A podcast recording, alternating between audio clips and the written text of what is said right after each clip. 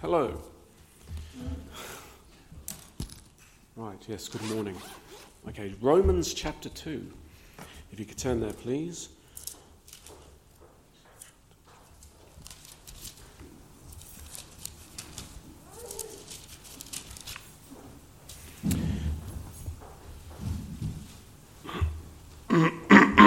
okay, therefore, this is following on obviously from chapter 1. Therefore, you are inexcusable, O man, whoever you are to judge. For in whatever you judge another, you condemn yourself. For you who judge practice the same things. But we know that the judgment of God is according to truth against those who practice such things. And do you think this, O man, that you who judge those practicing such things and doing the same, that you will escape the judgment of God? Or do you despise the riches of his goodness, forbearance, and long suffering, not knowing that the goodness of God leads you to repentance? But in accordance with the hardness of your heart, impenitent heart, you are treasuring up for yourself wrath in the day of wrath and revelation of the righteous judgment of God, who will render to each one according to his deeds. Eternal life to those who by patient continuance in doing good seek for glory honour, and immortality, but to those who are self seeking and do not obey the truth, but obey unrighteousness, indignation, and wrath, tribulation, and anguish on every soul of man who does evil, of the Jew first, and also of the Greek. But glory, honour, and peace to everyone who works what is good, to the Jew first, and also to the Greek, for there is no partiality with God. For as many as have sinned without law will also perish without law, and as many as have sinned in the law will be judged by the law. For not the hearers of the law are just in the sight of God, but the doers of the law will be justified. For when Gentiles who have not who do not have the law by nature do the things in the law, these, although not having the law, are a law unto themselves, who show the work of the law written in their hearts, their conscience also bearing witness and between themselves their thoughts accusing or else excusing them, in the day when God will judge the secrets of men by Jesus Christ according to my gospel.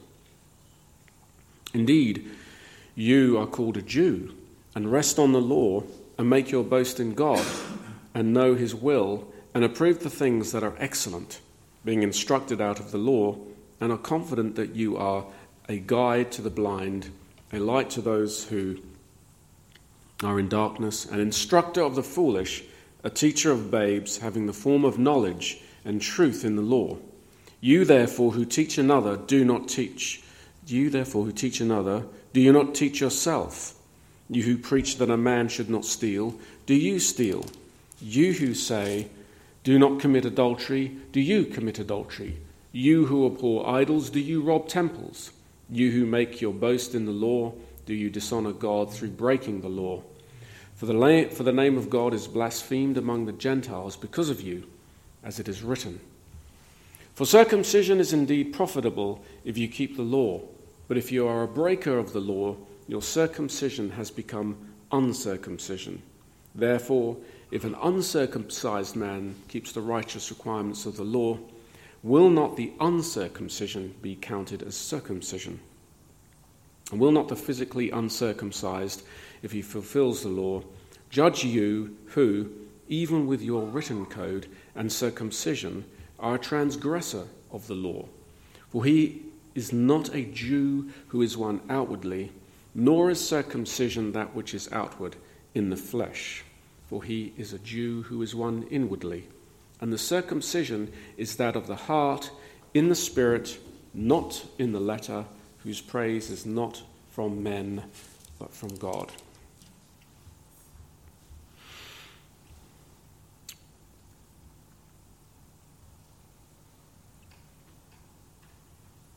Right. So let's pray. Father, we thank you and praise you for, um, for this day. We thank you and praise you for the opportunity to come together and worship you together and to hear your word. So I just pray, Lord, that you would uh, bring forth your word through me today. Um, and I just pray, Father, that uh, all here would have ears to hear what you would say through me today. In Jesus' name we pray. Amen. Right, okay, so the purpose of chapter 1 was looking at how guilty humanity is before God.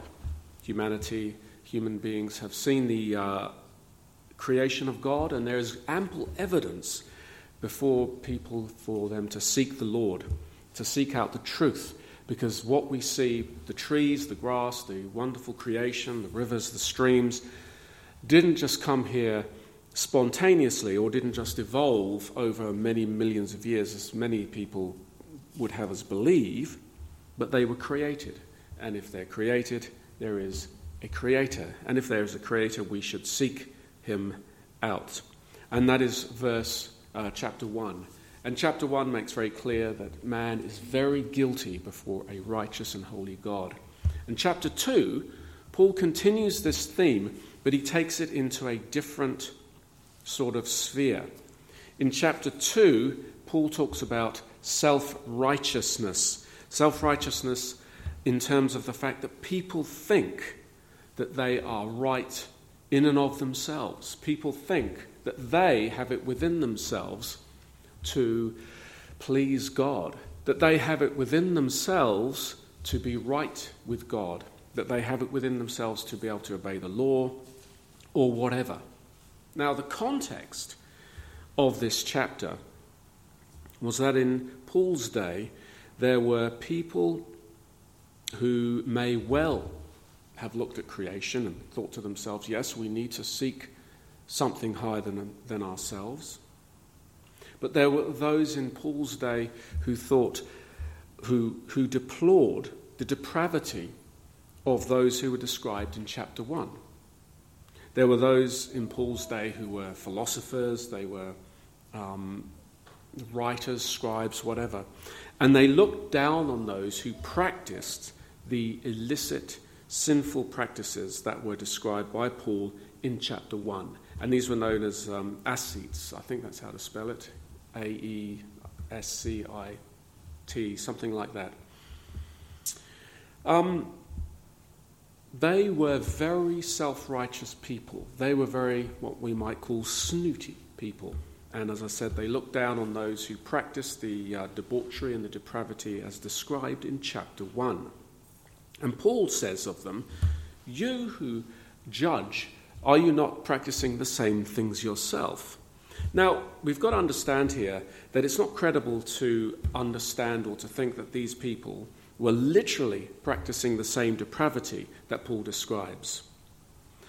They probably didn't take part in the sexual orgy and all the rest of it, um, the kinds of things that Paul described in chapter 1. But we do have to remember what Jesus said in different places in the gospel about the sins of the heart. Remember, he said, Those who look upon a woman with lust, they have committed adultery. If you have anger in your heart against your brother or your sister, um, unjustified anger, you are a murderer. If you steal people's reputations, I mean, we don't know what these people, kinds of things they wrote, but they, in their self righteousness, they may have destroyed reputations, and so they have stolen people's reputations and all that sort of thing. So they may not literally have stolen, but they have in God's sight, in their hearts, stolen things. And Paul is saying that these people who are self righteous, who are judging others, are just as guilty because although they don't practice the things literally speaking, their heart is practicing them, as it were. And they would, well, I mean, whether or not they literally want to do it, they are guilty they are just as guilty as the rest. So, while they're judging people, they are themselves guilty. They see themselves as morally superior and they're self righteous, and they feel that they have a righteousness that is pleasing to God. Well, what we do have to um, say here, we have to, we have to bring up a caveat here, because one might argue you should never ever judge anyone doing anything. And that's not also that's not what Paul is saying. Paul is talking about self righteousness here, but we know that in uh, 1 Corinthians, Paul charged the Corinthians with removing from their fellowship the man who was committing adultery with his mother and um, his stepmother. So Paul was obviously judging someone there who called themselves a brother. So this doesn't mean to say that we don't call out uh, sin when we see it, but it's the attitude with which we call out sin. Um, humbly, knowing that we are in the same position before God, as it were, and it's but by the grace of God go we, rather than I'm better than you, my righteousness is, my own righteousness is acceptable to God. And the fact is, so these self righteous men, these philosophers who are judging others, are in the same boat as all those who were committing these other sins. They may be in a different part of the boat, they may be in the righteous part of the boat, but they are in the same boat nonetheless. And this is because they have all broken God's laws. They cannot keep God's law. It doesn't matter whether you, even if you are, you, you keep it technically. If there's anything in your heart, as Jesus said, you have broken the law. And so that's why they're all broken the law.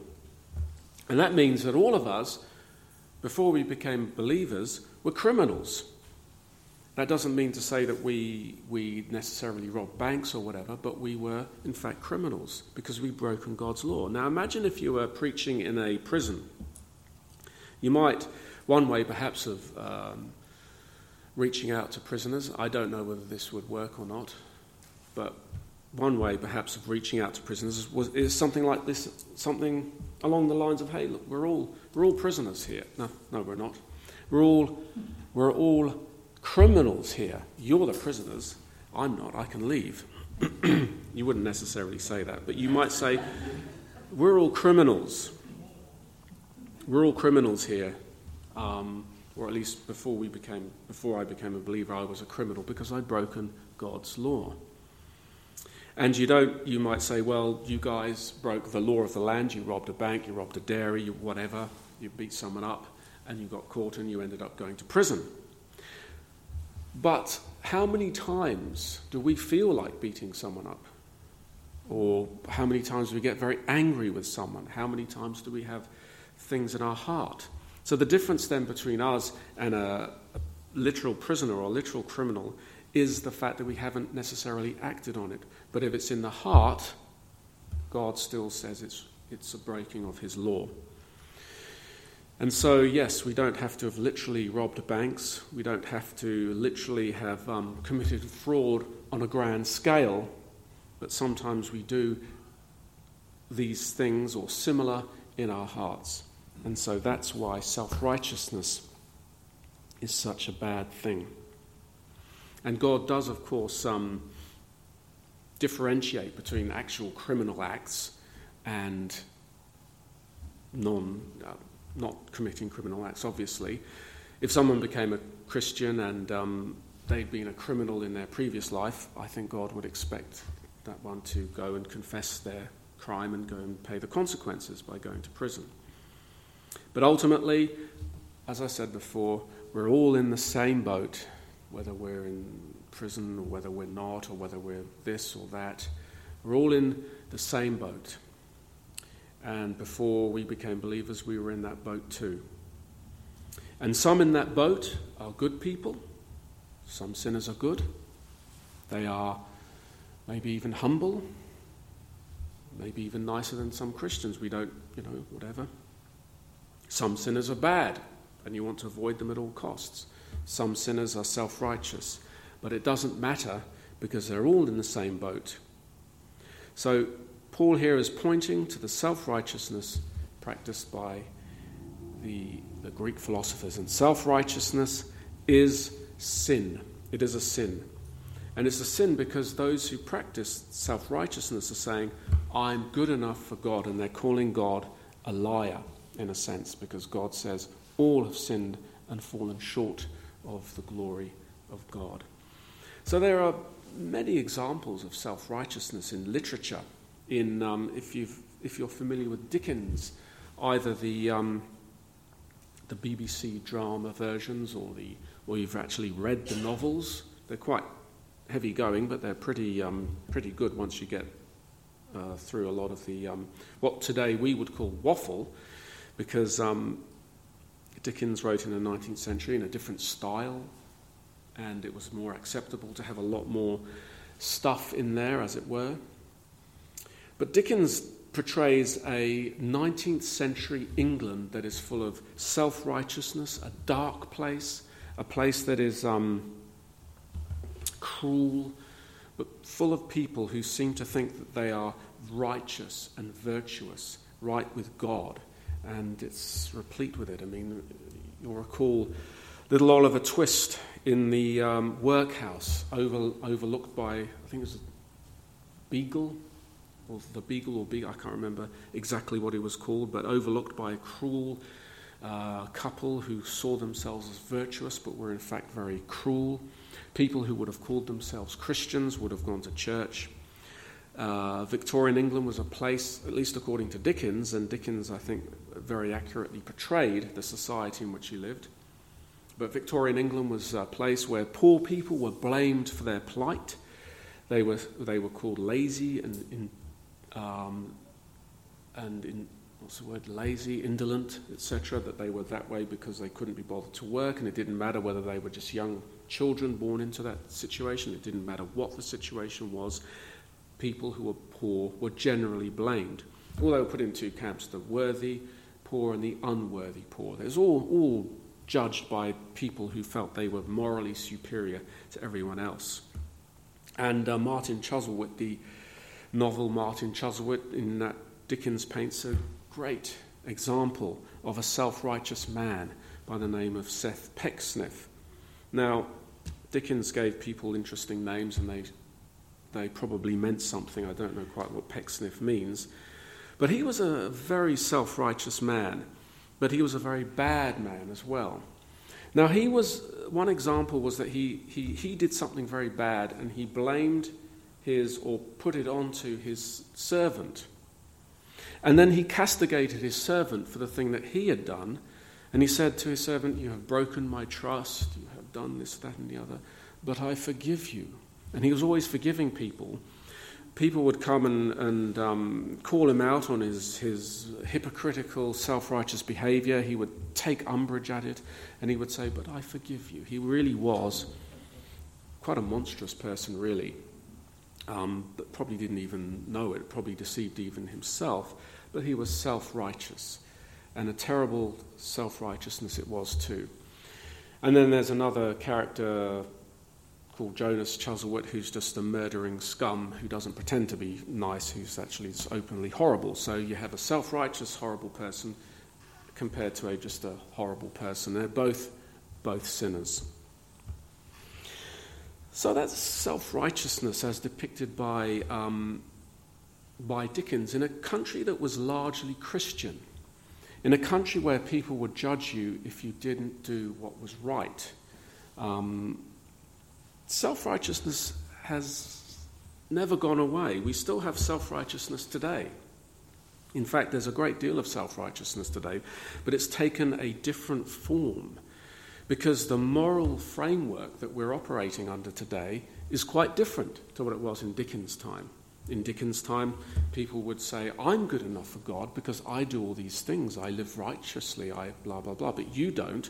You're evil or whatever. But today, people judge other people according to completely different criteria. And people who say the wrong thing about, say, a, a transgender or whatever, are what they call cancelled. And um, I've probably discussed this kind of thing before. But there's a self righteousness. It's like people aren't saying, I'm good enough for God, because people who are practicing this kind of self righteousness don't necessarily believe in God, but they, they are saying, I am good enough for society. If everyone was like me, society would be a much better place, which is a form of self righteousness. And we see the great awakening in America, in the United States, the great awakening, so called, um, rather than the great awakening to do with being woke, and concerns the idea of social justice, primarily around race relations And um, social justice is, you know, not a bad thing, except when it's taken to the kinds of extremes that we're witnessing in the States. And of course, we know about the murder of um, Floyd, no, George Floyd, I think that was his name. Or, yeah, George Floyd, uh, back in May. And that set off, I mean, it was, if it wasn't that, it would have been something else. We know that it was about to explode, but that set off a, an explosion of protests and, and um, got Black Lives Matter in the, in the um, in the uh, framework, not in the framework, in the got them. I can't remember the word, but made them very visible. Is what I'm trying to say.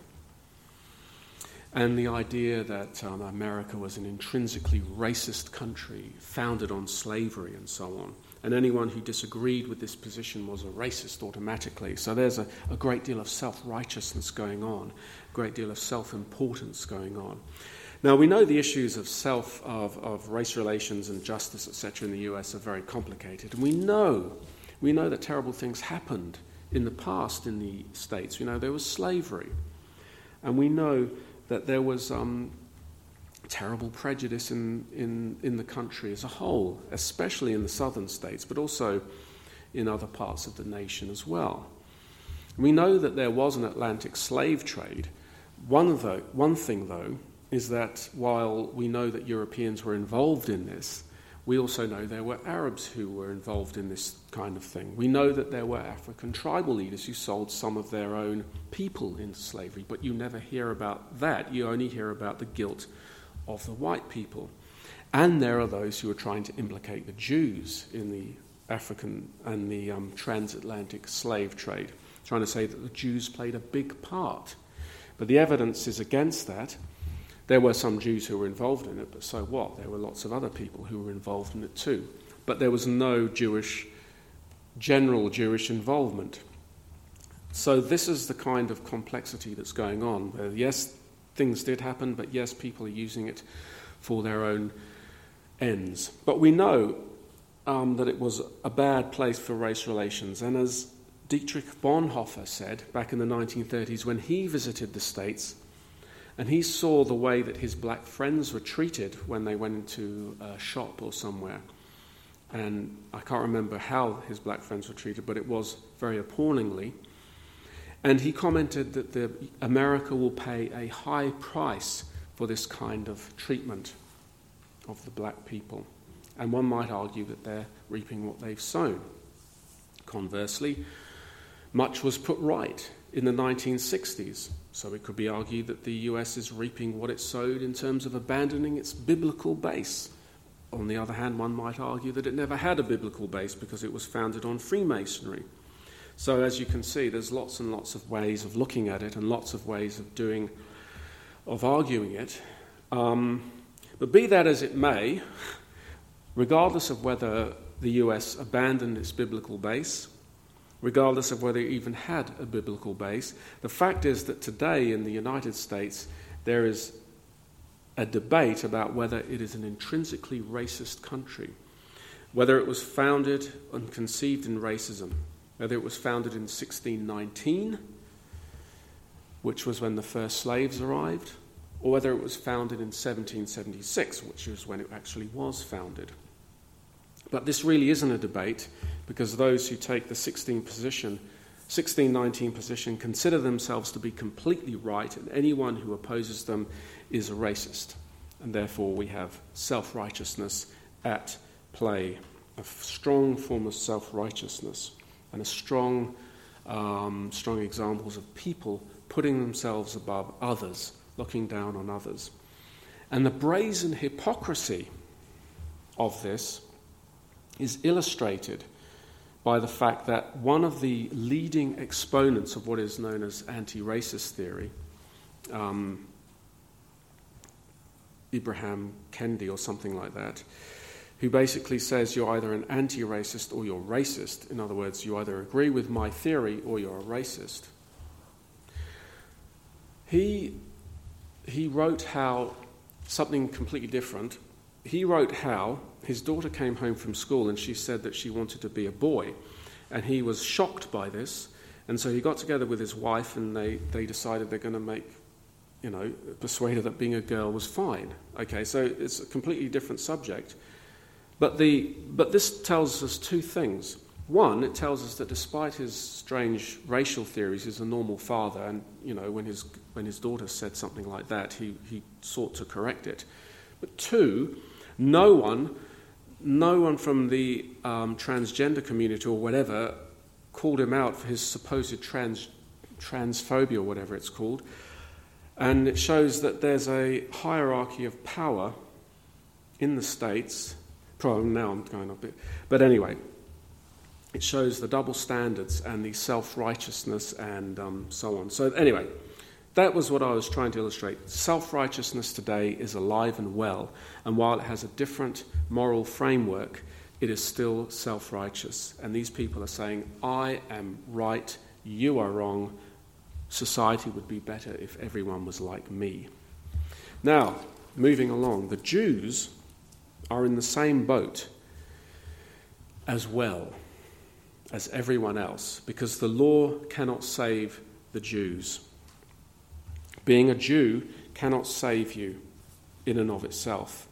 But what do we make of the passage that says a Jew is one who is a Jew inwardly? Can we conclude from this that God has finished with ethnic Israel, those who are Jews ethnically? Can we say that um, God no longer has a role for Israel, for physical Israel?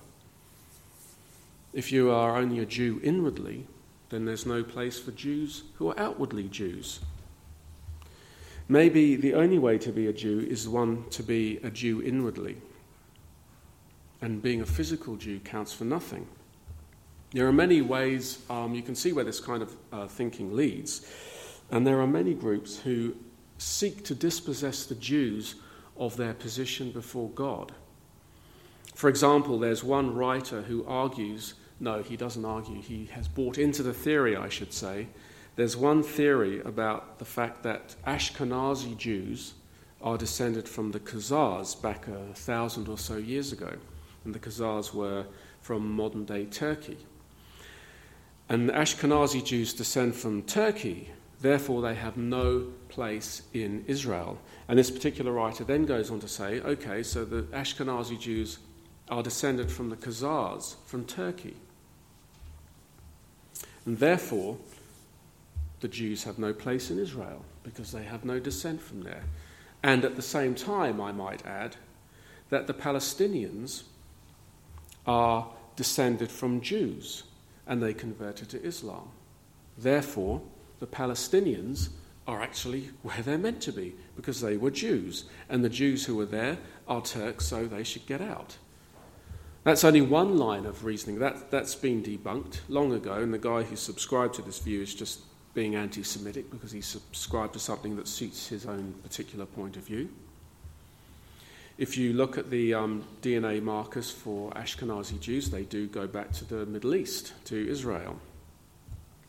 But there are others. There are those who call themselves, oh, there's, there's tons of groups who call themselves real Jews, and the Jews um, of today are imposters. It's the idea that the Jews are imposters, that they are the, that they are the devil's children, and all that kind of thing. Is really, truly anti Semitic.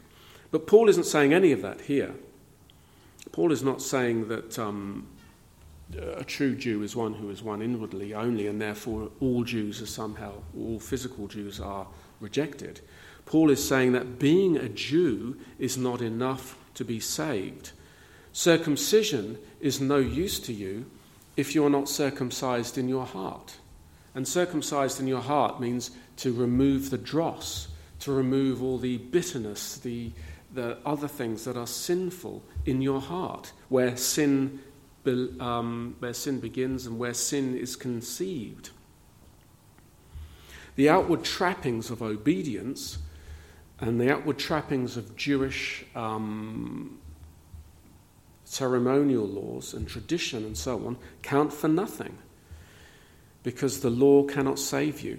It's impossible to obey the law 100%, as we've seen before. Any kind of, um, any kind of uh, I mean, you may have obeyed it even in the technical sense, but your heart, your heart betrays you.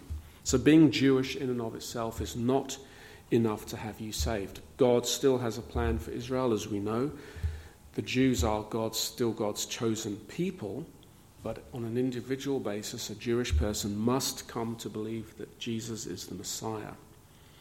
So, not only does self righteousness not save you, self righteousness is, is and of itself a sin. And so, as I said before, that doesn't mean to say that you cannot yourself call out wrongdoing or heresy or bad practices or whatever. But it can't be from an attitude of self righteousness that you yourself are in and of yourself rather than from God, are right with God, that you have it within yourself to be right from God. Our righteousness is from God, or it's not righteousness at all. So, thank you, Father, for, um, for this day. I thank you for this word, and I just pray that anything that isn't from you would fall by the wayside. And I do pray that that which is from you would take root in hearts and would have the effect that you want, uh, that you have designed. And I thank you in Jesus' name. Amen.